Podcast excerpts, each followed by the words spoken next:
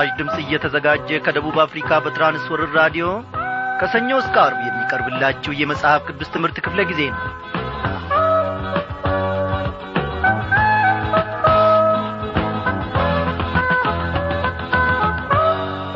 ክቡራን አድማጮች እንደምን አመሻችሁ። እግዚአብሔር አምላካችን ያለፉትን ቀናት ሁሉ በሰላም ውስጥ ጠብቆን ዛሬ ደግሞ በማዱ ፊት እንደ ገና በሰላሙም ሰብስቦናል ጌታ የተመሰገነ ይሁን። በዛሬው ምሽት ክፍለ ጊዜ ጥናታችን ባለፈው ክፍለ ጊዜ የጀመርነውን የዕብራውያንን መልእክት ጥናት እንቀጥላለን ማለት ነው። ዛሬ የምንጀምረው ከምዕራፍ አንድ በመነሳት ይሆናል። እግዚአብሔር እንግዲህ ለእኔም ለእናንተም የሚረባ የሚበቃ ማዕድ አለው። እስቲ በጸጋው ዙፋኑ ፊት በእምነት እንቅረብ። ዝማሬን ጋብዛችሁ ይመስገን ጌታ ይመስገን ይመስገን ኢየሱስ ይመስገን ይመስገን ይመስገን ይመስገን ይመስገን ለዚህ ሁሉ ላደረሰ ይመስገን ጌታ ይመስገን ይመስገን ኢየሱስ ይመስገን ይመስገን ይመስገን ይመስገን ይመስገን ለዚህ ሁሉ ላደረሰ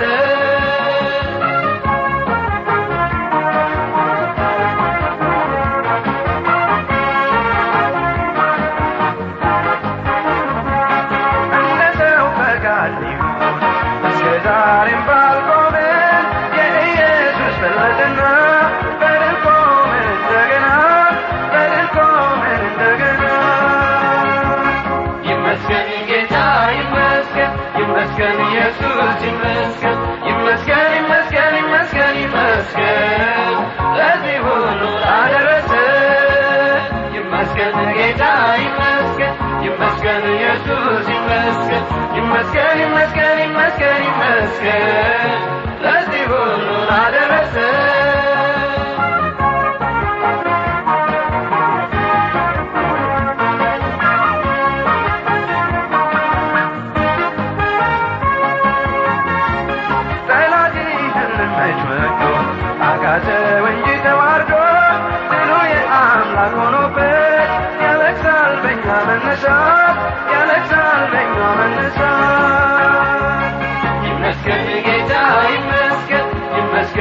ኢየሱስ ይመስገን ይመስገን ይመስገን ይመስገን ይመስገን ለዚህ ሁሉ ላደረሰ ይመስገን ጌታ ይመስገን ይመስገን ኢየሱስ ይመስገን ይመስገን ይመስገን ይመስገን ይመስገን ለዚህ ሁሉ ላደረሰ ታምራት ወልባ በዚህ ዝማሬ ስላገለገለን እግዚአብሔር ይባርከው። እንጸልይ እናመሰግንሃለን። የእግዚአብሔር ልጅ ኢየሱስ ክርስቶስ ከማደሪያ በዚህን ሰዓት ባሪያዎችን በዚህች ምሽት ደግሞ ትመለከተናለ።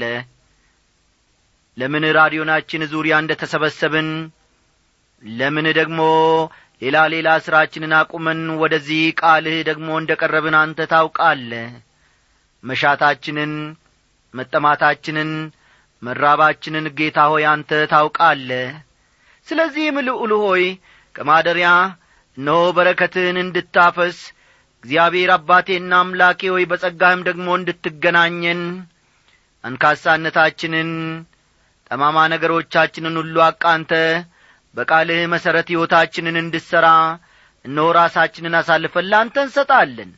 እግዚአብሔር ሆይ በዚህ የዕብራውያን መልእክት ጥናት ውስጥ ደግሞ ከምንጊዜውም ይልቅ ወደ አንተ የጸጋ ዙፋን አንድ እርምጃ ደግሞ ከፍ ማለት እንድንችል በሕይወታችን ከጠመምንበት ከዘመምንበት መቃናት የምንችልበትን። እግዚአብሔር አምላኬ ሆይ የጐደሉ ነገሮቻችን ሁሉ የሚሟሉበት አርቀን መመልከትም የምንችልበትን ሕይወት በውስጣችን እንድታሳድግልን እንለምንሃለን። ጌታ ሆይ ሰላሳ ስልሳ መቶ ፍሬዎች የምናፈራልህ ባሪያዎች አድርገ ደግሞ ስራን ጌታዬና አምላኬ ሆይ እኔ ጸልያለሁ የእኔንም የወገኖቼንም ሕይወት እንድትመለከት ለሌሎችም ምሳሌ አድርገ ደግሞ እንድታቀርብ ባሪያዎችን ሳትንቅ ከማደሪያ ከጸባውትህ ደግሞ እንድትጐበኘን በዚህ ሰዓት እንለምንሃለን። የሚኖረንን ጊዜ ሁሉ ባርክልን። በጌታችን በመድኃኒታችን በኢየሱስ ክርስቶስ ባከበርከው በአንድ ልጅ ስም አሜን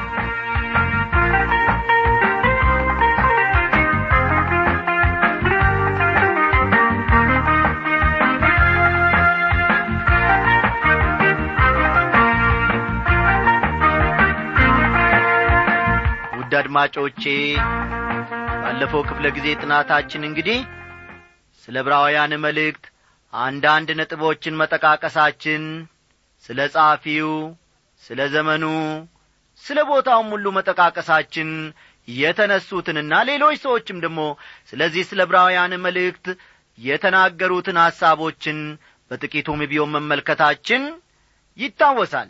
ዛሬ እንግዲህ ወደ ዋናው ክፍል ጠለቅ ብለን እንገባና ጌታ መንፈስ ቅዱስ የሚያስተምረንን አብረን እንመለከታለንና መጽሐፍ ቅዱሶቻችሁን ገለጥ ገለጥ አድርጋችሁ ዕብራውያን ምዕራፍ አንድን አውጡ።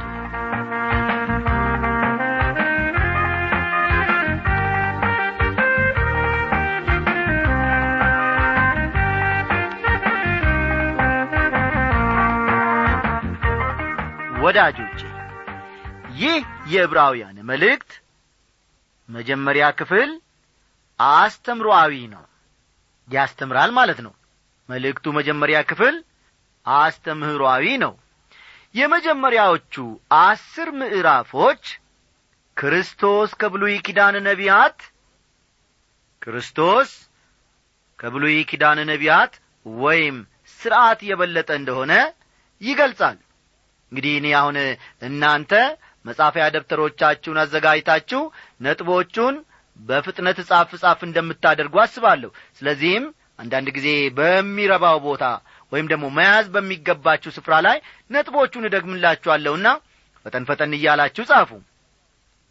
የመጀመሪያዎቹ አስር ምዕራፎች ክርስቶስ ከብሉይ ኪዳን ነቢያት ከብሉይ ኪዳን ነቢያት ወይም ሥርዓት የበለጠ እንደሆነ ይገልጻሉ።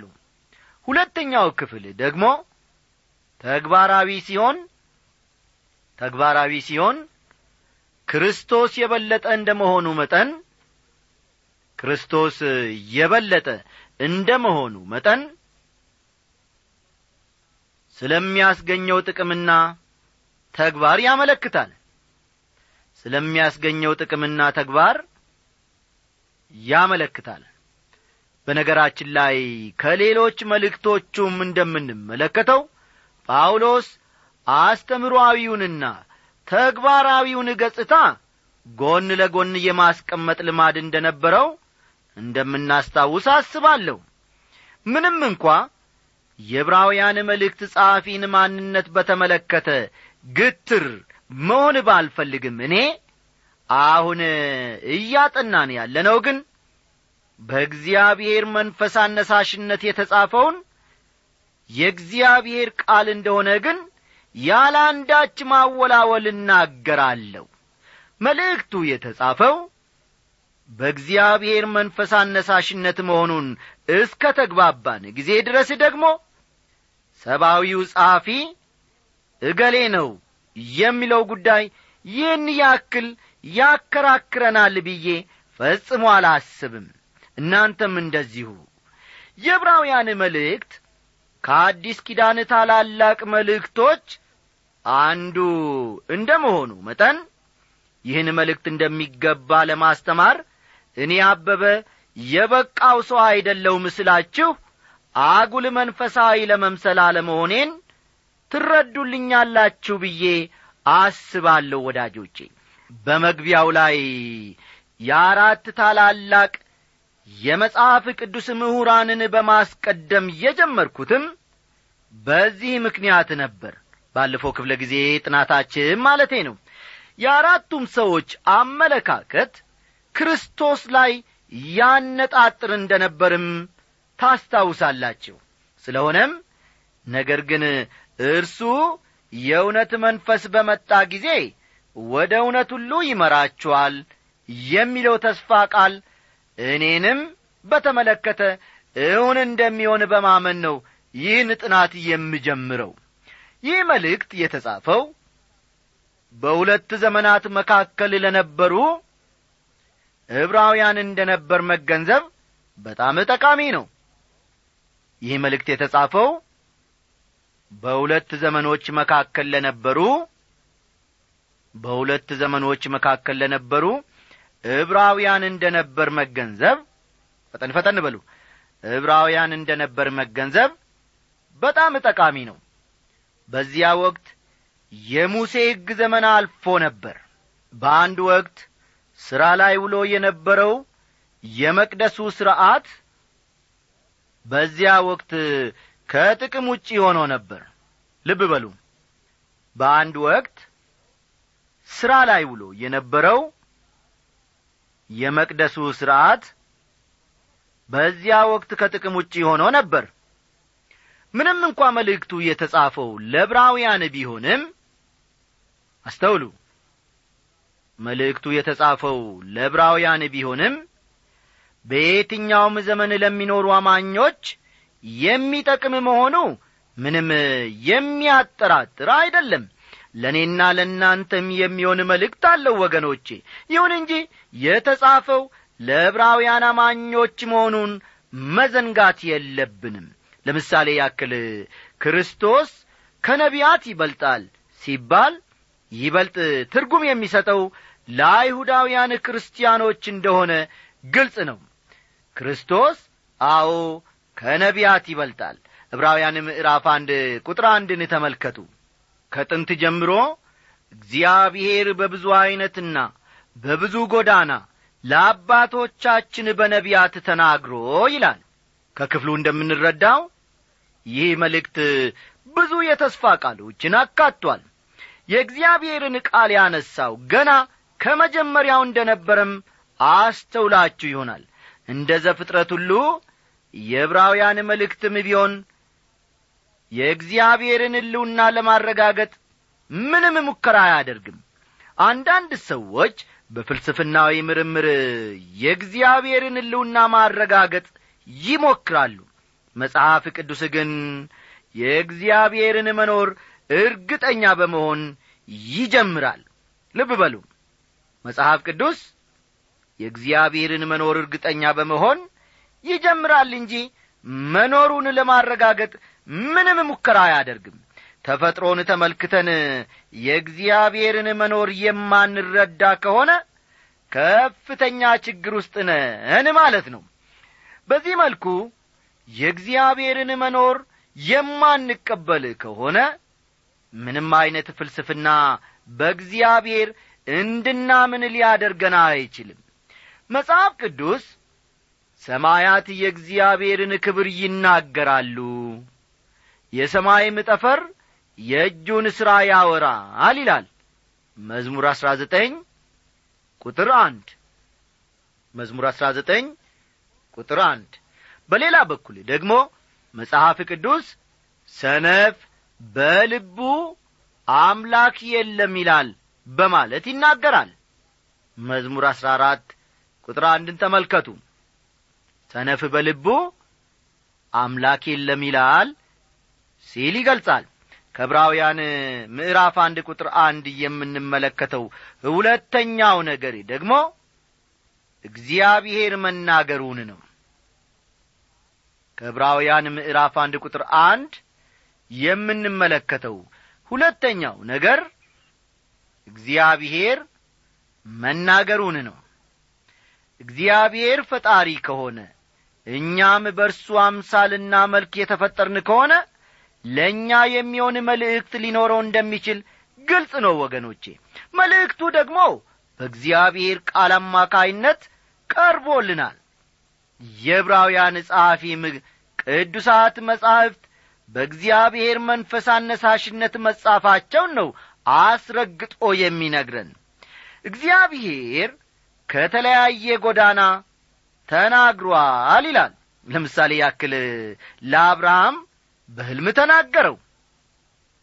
ለሙሴ ግን ምን አደረገ? ሕጉን ሰጠው።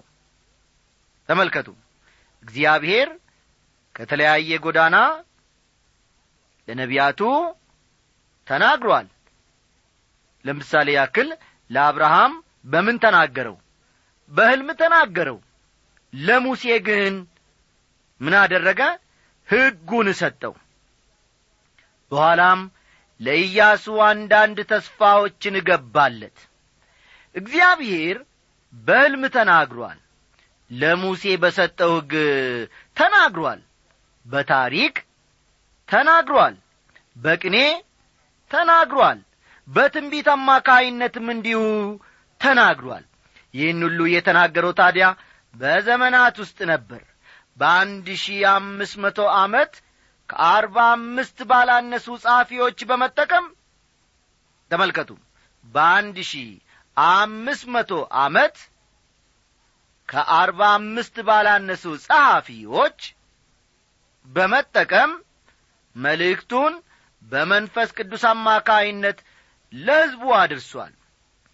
መልእክቶቹ ሁሉ በብዙ ጸሐፊዎች መጻፋቸው ራሱ መጽሐፍ ቅዱስን የተለየ መጽሐፍ እንደሚያደርገው ቆም ብላችሁ አስባችሁ ታውቁ ይሆንን? እነዚህ ሰዎች ከተለያየ የኅብረተሰብ ክፍል የመጡ ነበሩ። የተለያየ ችሎታም ነበራቸው። ነገሩን ድንቅ ያደርገዋል። ያም ሆኖ ግን መልእክታቸው እርስ በራሱ ይስማማል። ለአባቶቻችን በነቢያት ተናግሮ ይላል ጻፊው በቁጥር አንድ ላይ። ለመሆኑ አባቶች የተባሉት እነማን ናቸው? አብርሃም ይስሐቅ ያዕቆብ ኢያሱ ሙሴ ዳዊት ኢሳይያስ የመሳሰሉት ናቸው።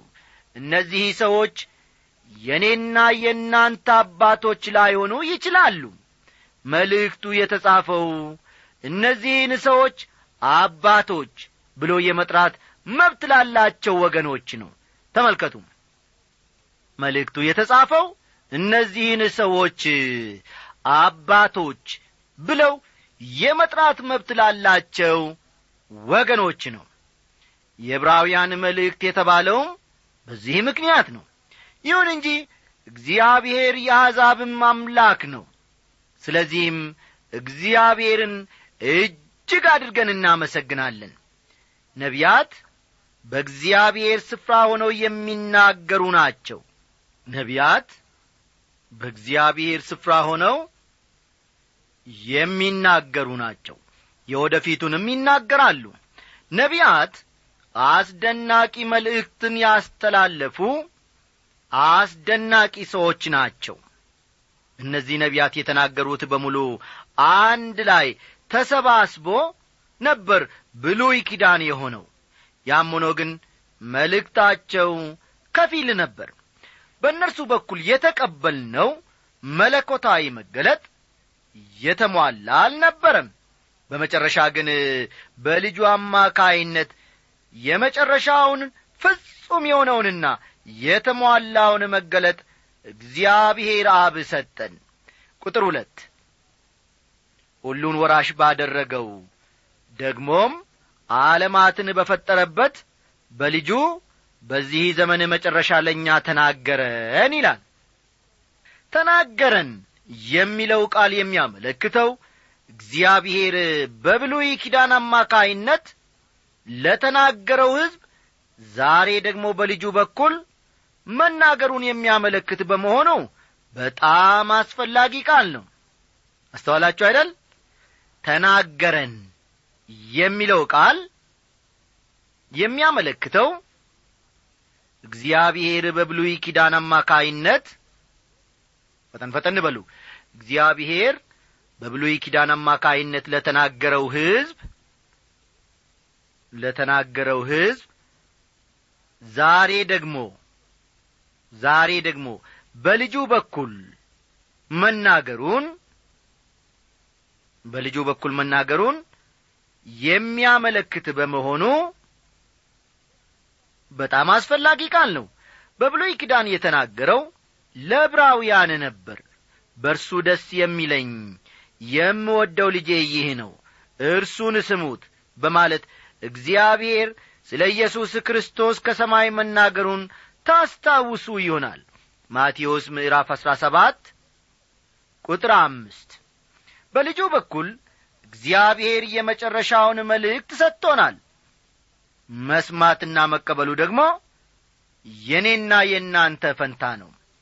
ስለሆነም ወገኖቼ ክርስቶስ ከብሉይ ኪዳን ነቢያት ይበልጣል። ምክንያቱም በልጁ የሰጠን መልእክት ፍጹምና የተሟላ በመሆኑ ነው ጌታ ኢየሱስ ክርስቶስ በዚህ ምድር ባገለገለበት ጊዜ ስለ መንፈስ ቅዱስ ሲናገር ለእኔ ካለኝ ወስዶ ይነግራችኋል ብሎ ነበር።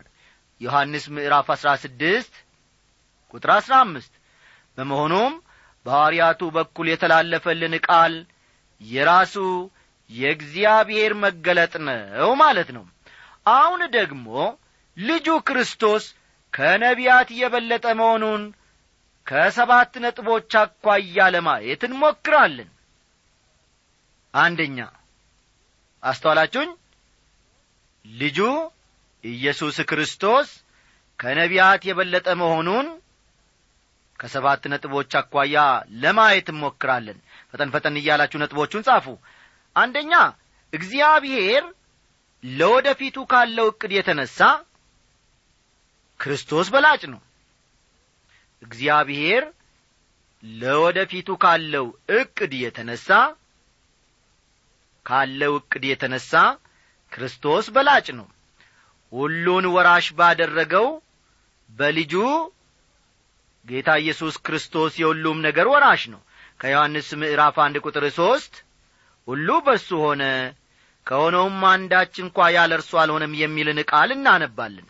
እርሱ ፈጣሪ ነው ፍጥረትም የእርሱ ነው ታዲያ ሁሉ የእርሱ ከሆነ እንዴት ወራሽ ይሆናል? ጌታችን ኢየሱስ ክርስቶስ ወደዚህ ዓለም በመምጣት ሰው ሆኖ ነበር።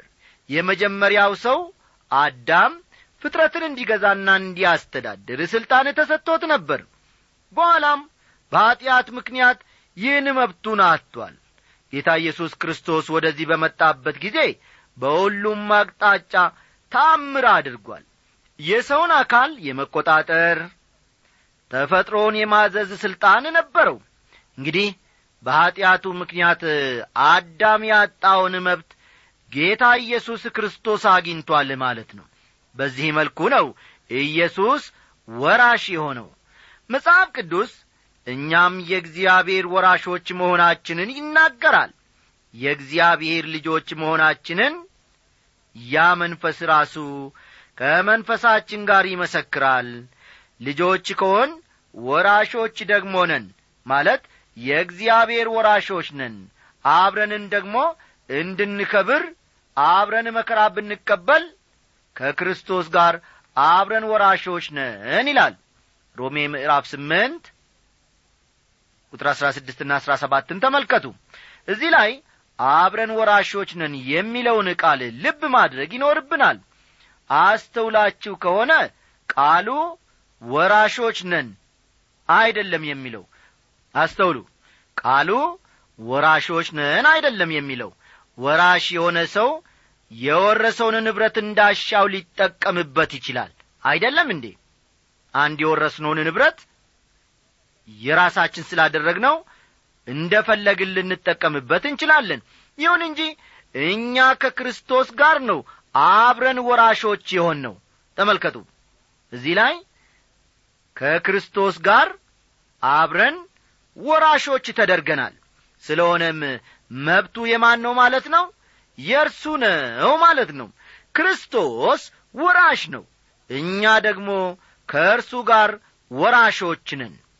የማያልፈውን የማያልቀውንና የማያረጀውን ርስት አብረን እንወርሳለን ወዳጆቼ።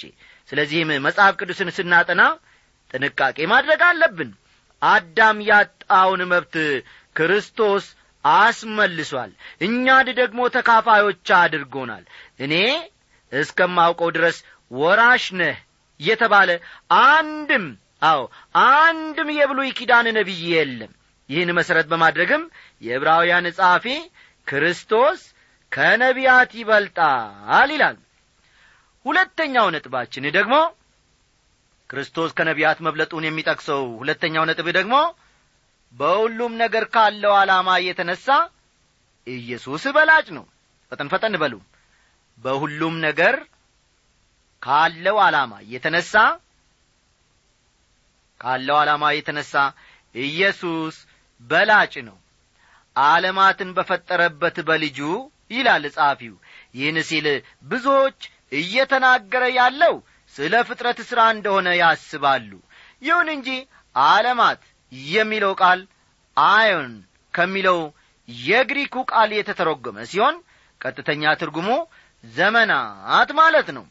ይህም ማለት ደግሞ ከፍጥረት በፊት ወደ ነበረው ዘመን ስለሚወስደን እርሱ ከፈጣሪነትም በላይ ነው። እርሱ ለወደፊቱ ዕቅድ ወይም ፕሮግራም ያለው ወራሽ ነው። እርሱ ለነገሮች ዓላማን የሚሰጥ የዘመናት ጌታ ነው ማለት ነው። ወዳጆቼ መጽሐፍ ቅዱስ እንደሚነግረን እግዚአብሔር ለነገሮች ሁሉ ዓላማ አለው። ለሚያደርገው ነገር ሁሉ ምክንያት አለው። ጌታ ኢየሱስ ክርስቶስ የዓለማት ፈጣሪ እንደ መሆኑ መጠን ፍጥረቱን የሠራው በዓላማ ነው። አንዳንዶች ሰዎች ይህን ዓለም የሚያዩት ያለምንም ሹፌር እንደሚበር መኪና ነው። ያለ ሹፌር የሚበር መኪና አደጋ ላይ ይወድቃል። ይሁን እንጂ ሳይንቲስቶቹ እንደሚነግሩን ይህ ዓለም ሕግና ሥርዓቱን ጠብቆ ለሚሊዮን ዓመታት ሲንቀሳቀስ ኖሯል። ፀሐይም ሆነ ጨረቃ የተዘጋጀላቸውን ምዋር ይዘው ይሽከረከራሉ።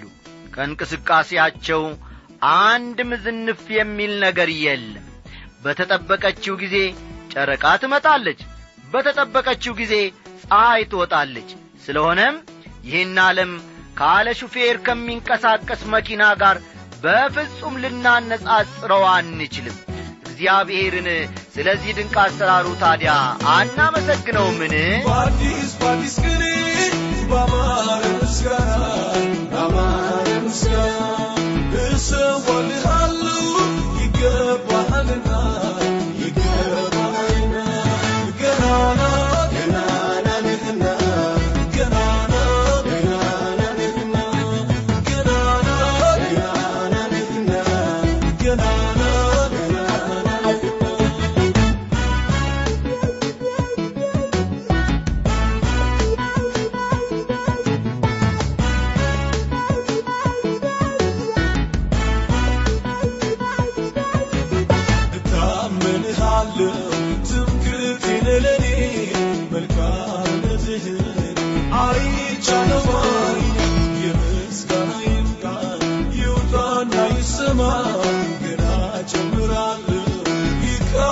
Baddis, baddis, baddis, baddis,